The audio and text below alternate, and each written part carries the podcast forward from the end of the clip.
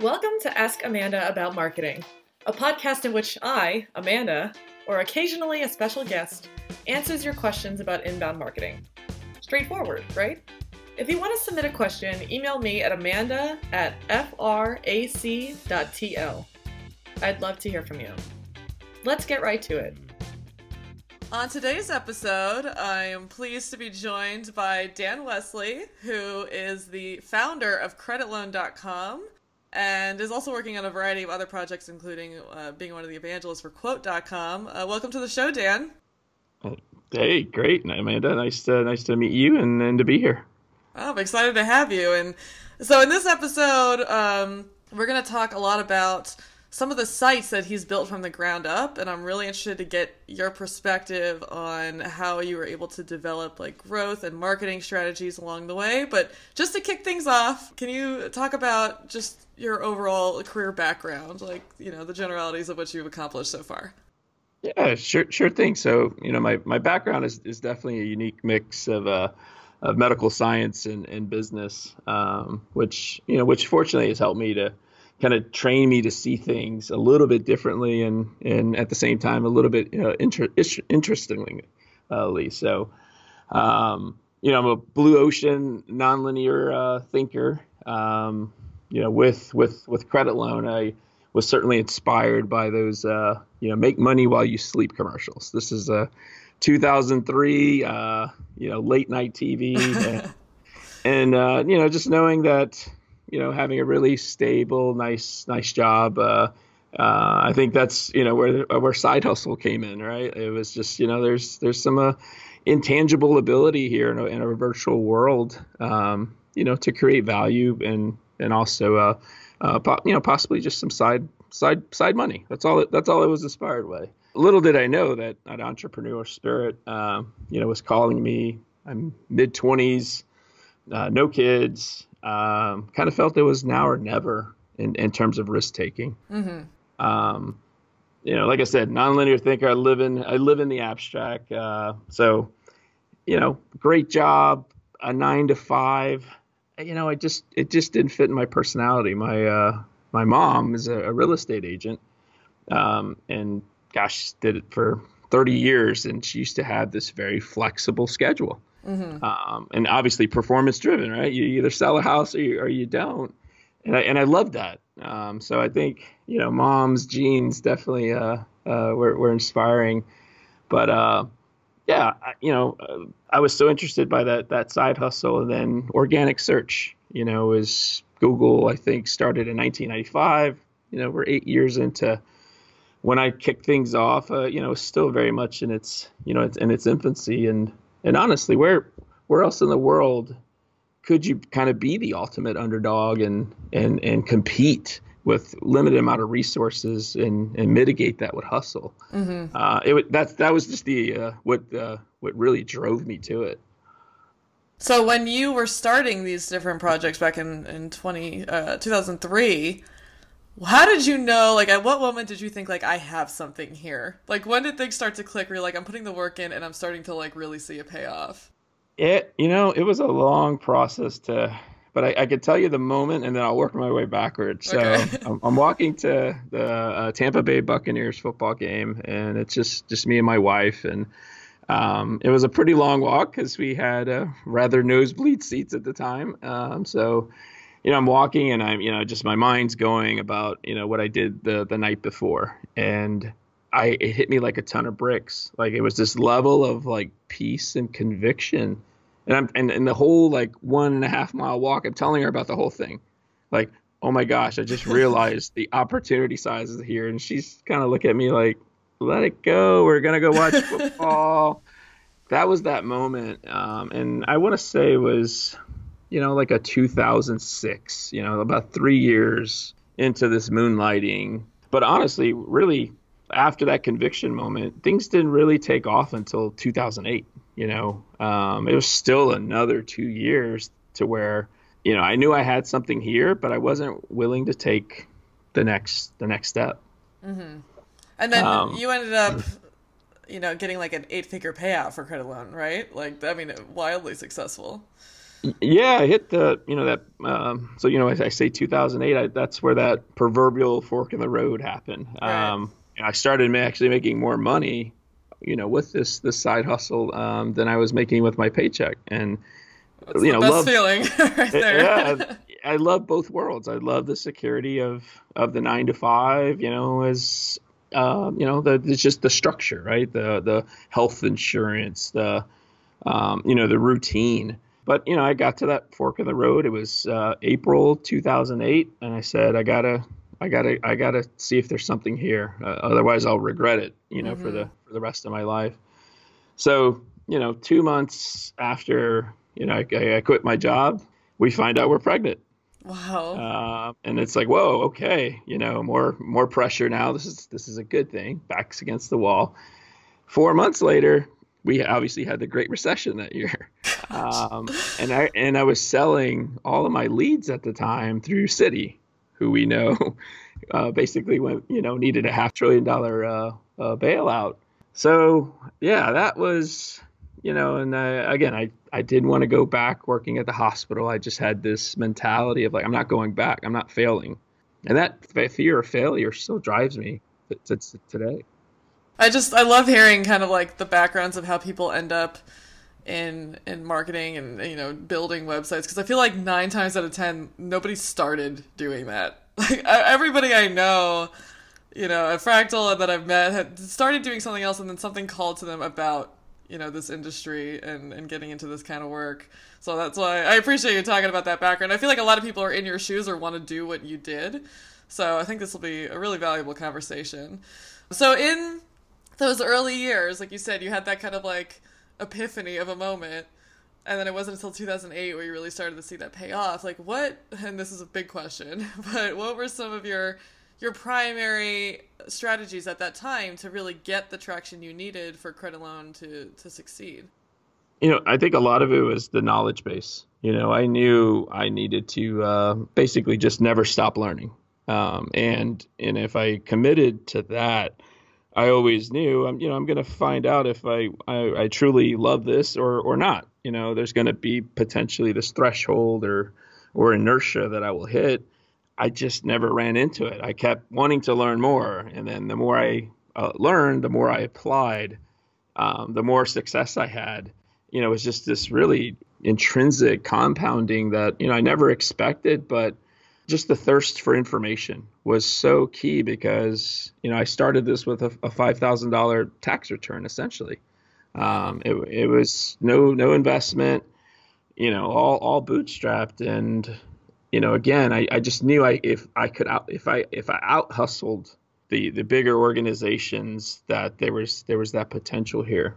So, uh, from a marketing perspective or from a growth perspective, what were some of the things maybe you started doing and then as you were kind of like just gathering all this information? Because i imagine it was kind of like a whole new world for you right? Like you're, you're yeah. diving into this and you're like there's a lot that goes into this you know just consuming information. So like maybe what did you not expect to be so important or to be so pivotal to that growth early on that ended up really being a major component of what you were doing um, you know, I think uh, uh, underestimating, you know, uh, the you know certainly the amount of time that's involved. Um, just just knowing that you know Google was evolving at the time as well. You know, the revenue streams, the traffic streams, all tied to um, you know Google search, and Google evolved with algorithms. So did so did I, and I guess staying progressive, you know, with, with that was was pretty key, but but you know, somewhat misunderstood. Uh, I, I, I can tell you, I had very good days, and I had very bad days of losing all your organic rankings because of an update, and the revenue just, I mean, it was it was that binary, it was gone, and like, whoa, um, what what just happened? And then on the flip side, uh, seeing a, a huge update and a lift and tripling, you know, revenue for the day. Yeah, those that that was the key one thing that I, I think was a disadvantage, but certainly um, had me work harder was, you know, 2003, you know, there, there wasn't the, the Neil Patels of the world. There wasn't just the maturity, you know, uh, of information, certainly content shock now, but, uh, you know, you didn't really have those, you know, my, my conversations were with Rand Fishkin you know, on SEOchat.com. Wow. You know, and just going back and forth in a private, you know, message. It it was so limited that you didn't really understand. So you know, there was a few guys, you know, Eric Ward's, you know, God God bless him, he, he just passed away not too long ago. Um, but you know, you had some folks that you could lean on, but I, I think that's one reason it took so long. It's just you kind of underestimate what you need to get done, and you know, you're not Google. you're just right. trying to emulate them. Yeah, trying to keep up with what they're doing, which I find so fascinating about this industry in general. And I explain it to people, like we, the entire industry can literally change overnight if Google decided to do something. it's just hard for people to really grasp. I think. Yeah, no, it's very true. Very true. So like you said, there weren't as many resources, as many kind of like leaders who you can get this information from then. People have access to that kind of thing now. So based on what you learned then, what what is the advice to people? Uh, what advice would you give to people now who are you know starting something from scratch who have access to that information? Like, what would you tell them to do to increase their chances of success? Yeah, I think you know information can be that double edged sword. You know, because if you're just starting out, you may not know who Neil Patel is and whether he is that uh, authority. So, you know, I, I do remember, you know, which, like I said, more of a double-edged sword. I, I never went to conferences, you know, and they were they were going on back back then.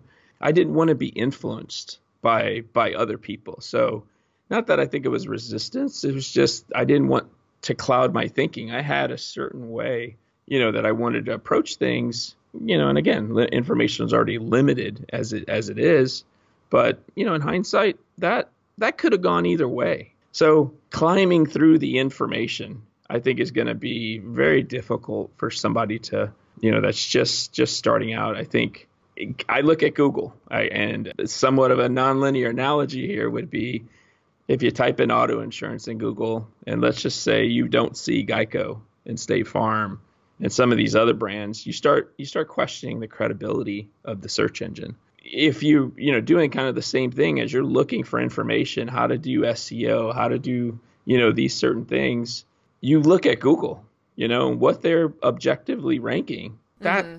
that's a great start I mean I'm not saying hey number 1 and it's Neil Patel that you just you know go all in and trust it but I think you have to have a composite you know approach you know take what Neil says take what you you know think take what Brian Dean says um, Gary Halbert you got to take a composite approach. And uh, and the other thing too is what what are you trying to accomplish? To me, there's always an index, you know, relative to what you're trying to accomplish. Competitors, right? You know, if you want to be, you know, I want to be NerdWallet. So what? Well, what's NerdWallet doing?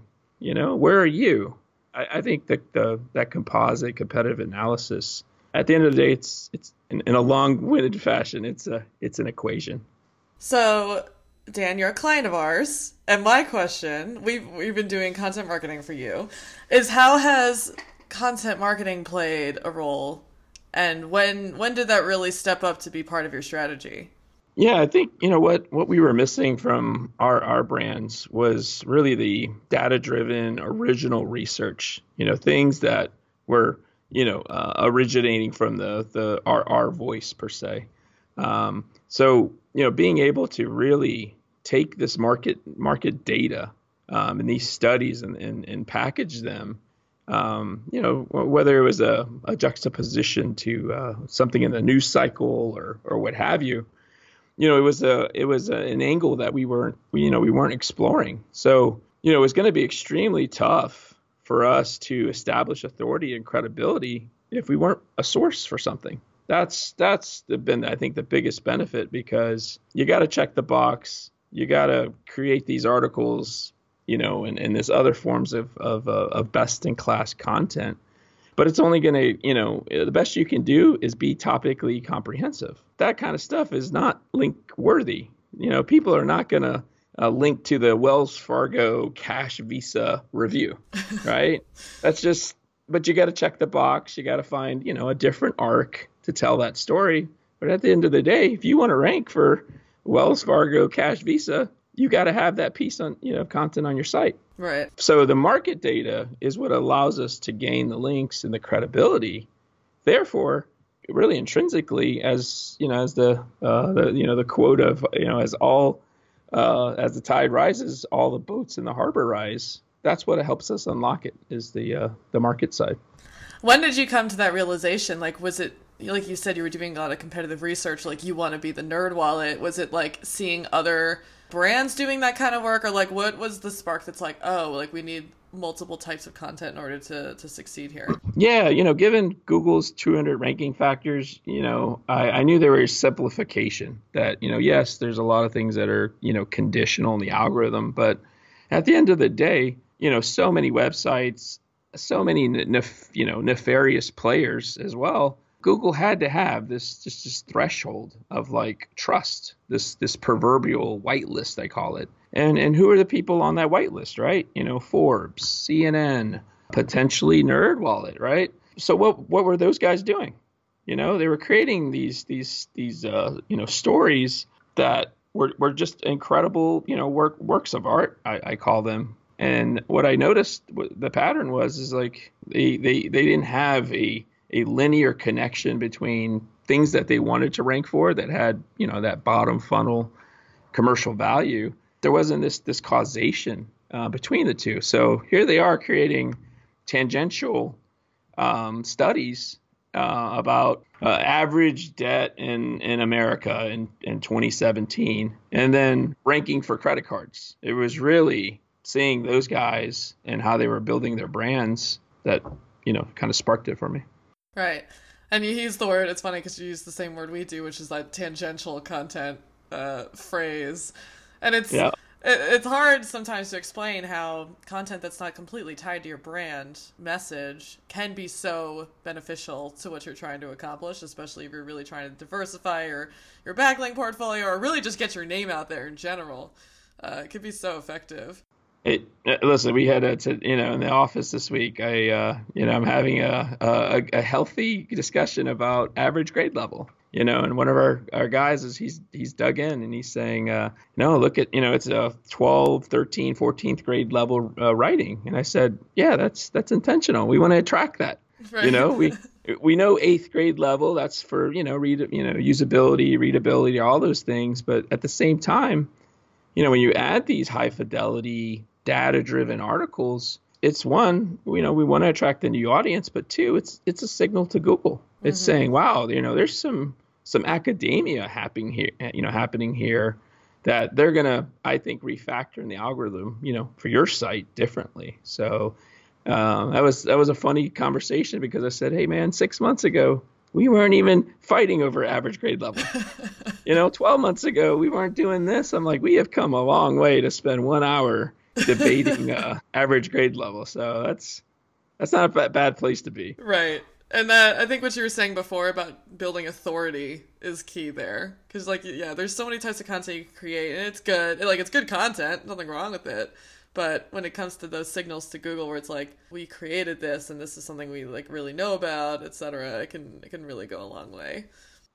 That, to me, that's the name of the game is is trust and and authority. Um, I don't know what that threshold is for you know when you uh, start ranking faster but mm-hmm. but we know mm-hmm. it we know it happens we know the lag time between creating a you know a competitive article that you're you know you're targeting a a certain keyword i mean it'll go from it taking say two years to rank to sometimes two months you right. know it's really this this compounding effect uh, which uh, it's really hard to explain at times to uh, to, to folks yeah yeah it can be so, over the course of the last decade or so, when you're building all this out, how do you come up with your? This is also a very big question. So, however you want to answer it, if there's a particular piece you want to dive into, but like, what do you like? What inspires you? How do you come up with ideas? Like, what's your process? Are You say you're like a you're a non-linear a linear thinker.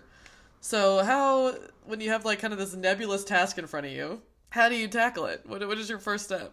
it's definitely requires definitely some creative uh, ability because you know you think of topics like I mentioned, the Wells Fargo cash visa. You know, finance in general is is is is is boring. But at the same time, I also feel because it's boring, nobody's been able to figure out how to make it interesting. Mm. So trying to find, you know, just these arcs within a narrative. Um, a, a good example of like that that Wells Fargo we did a Citibank review and it started with just just a, at the title level. We said how Citi became you know, a $190 billion company. Instead of the normal title would have been Citibank Review.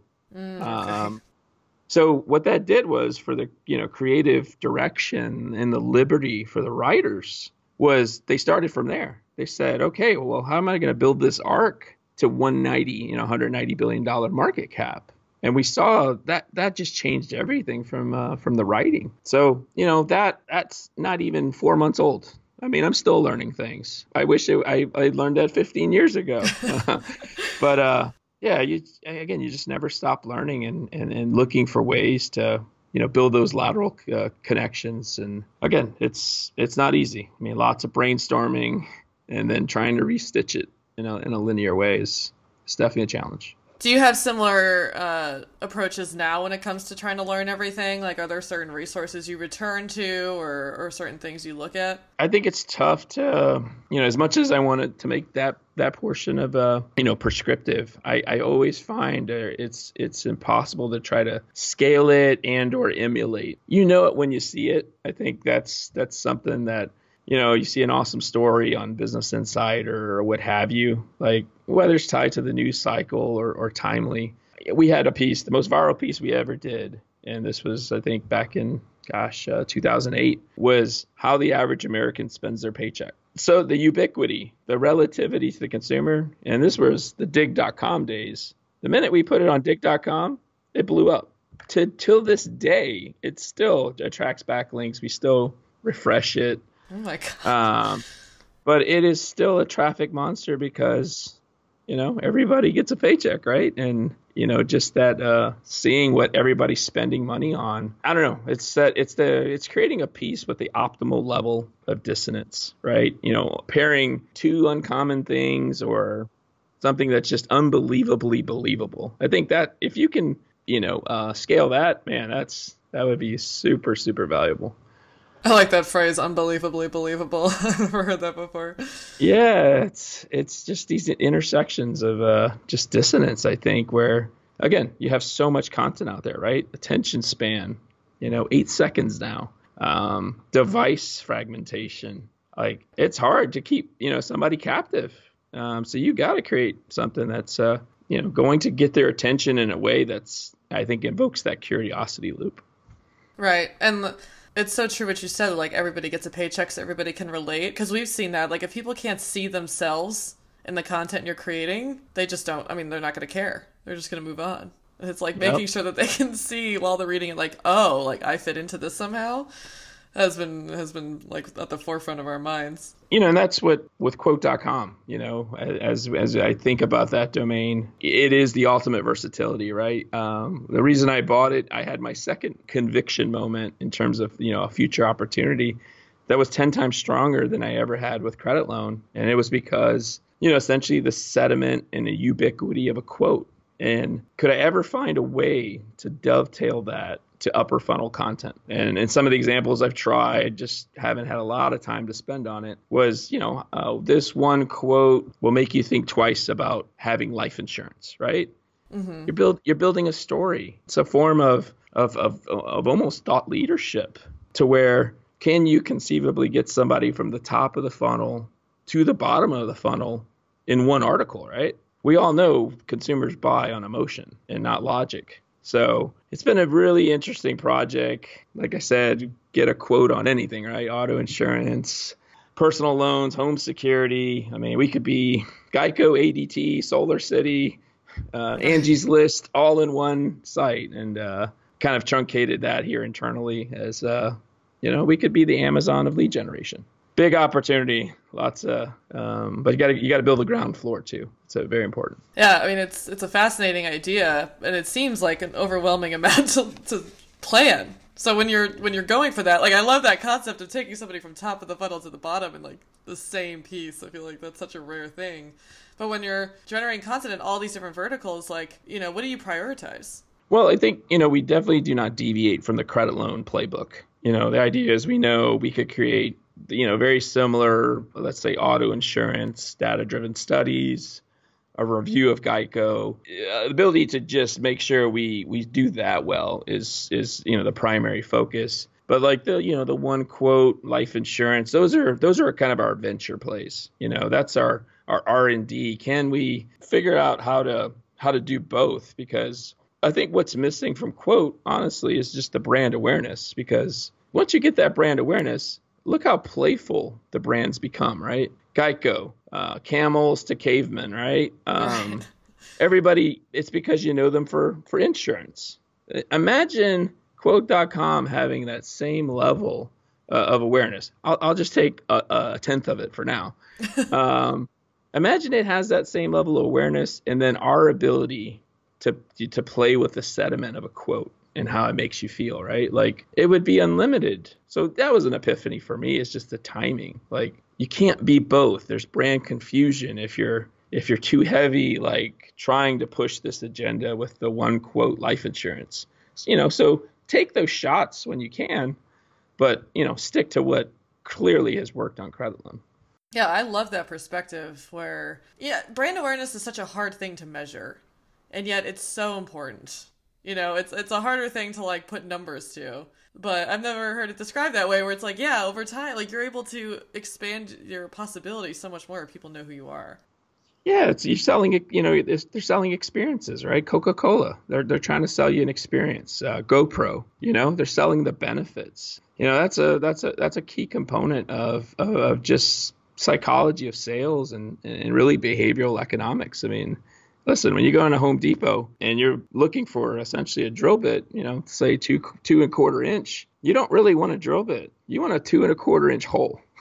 That's what that's what you really want, you know. So fast tracking with ad copy and, and design and really thinking of, of the end state for the consumer. Uh, don't sell don't sell the, the specs. Sell sell the benefits of this and uh, that, you know those are again you know that was like two years ago. I, that was those are epiphanies, right? Like you never you never stop learning. Yeah, I think that's a perfect note to end on, actually. Um, thank you so much for being on the show. It was really insightful to kind of see into your perspective as you were developing these sites and having those experiences. And um, yeah, thank you for being here. Awesome. Yeah, thanks for having me. Thanks again for listening. If you enjoyed this episode, click subscribe. Don't leave me with the realization that I'm talking to no one.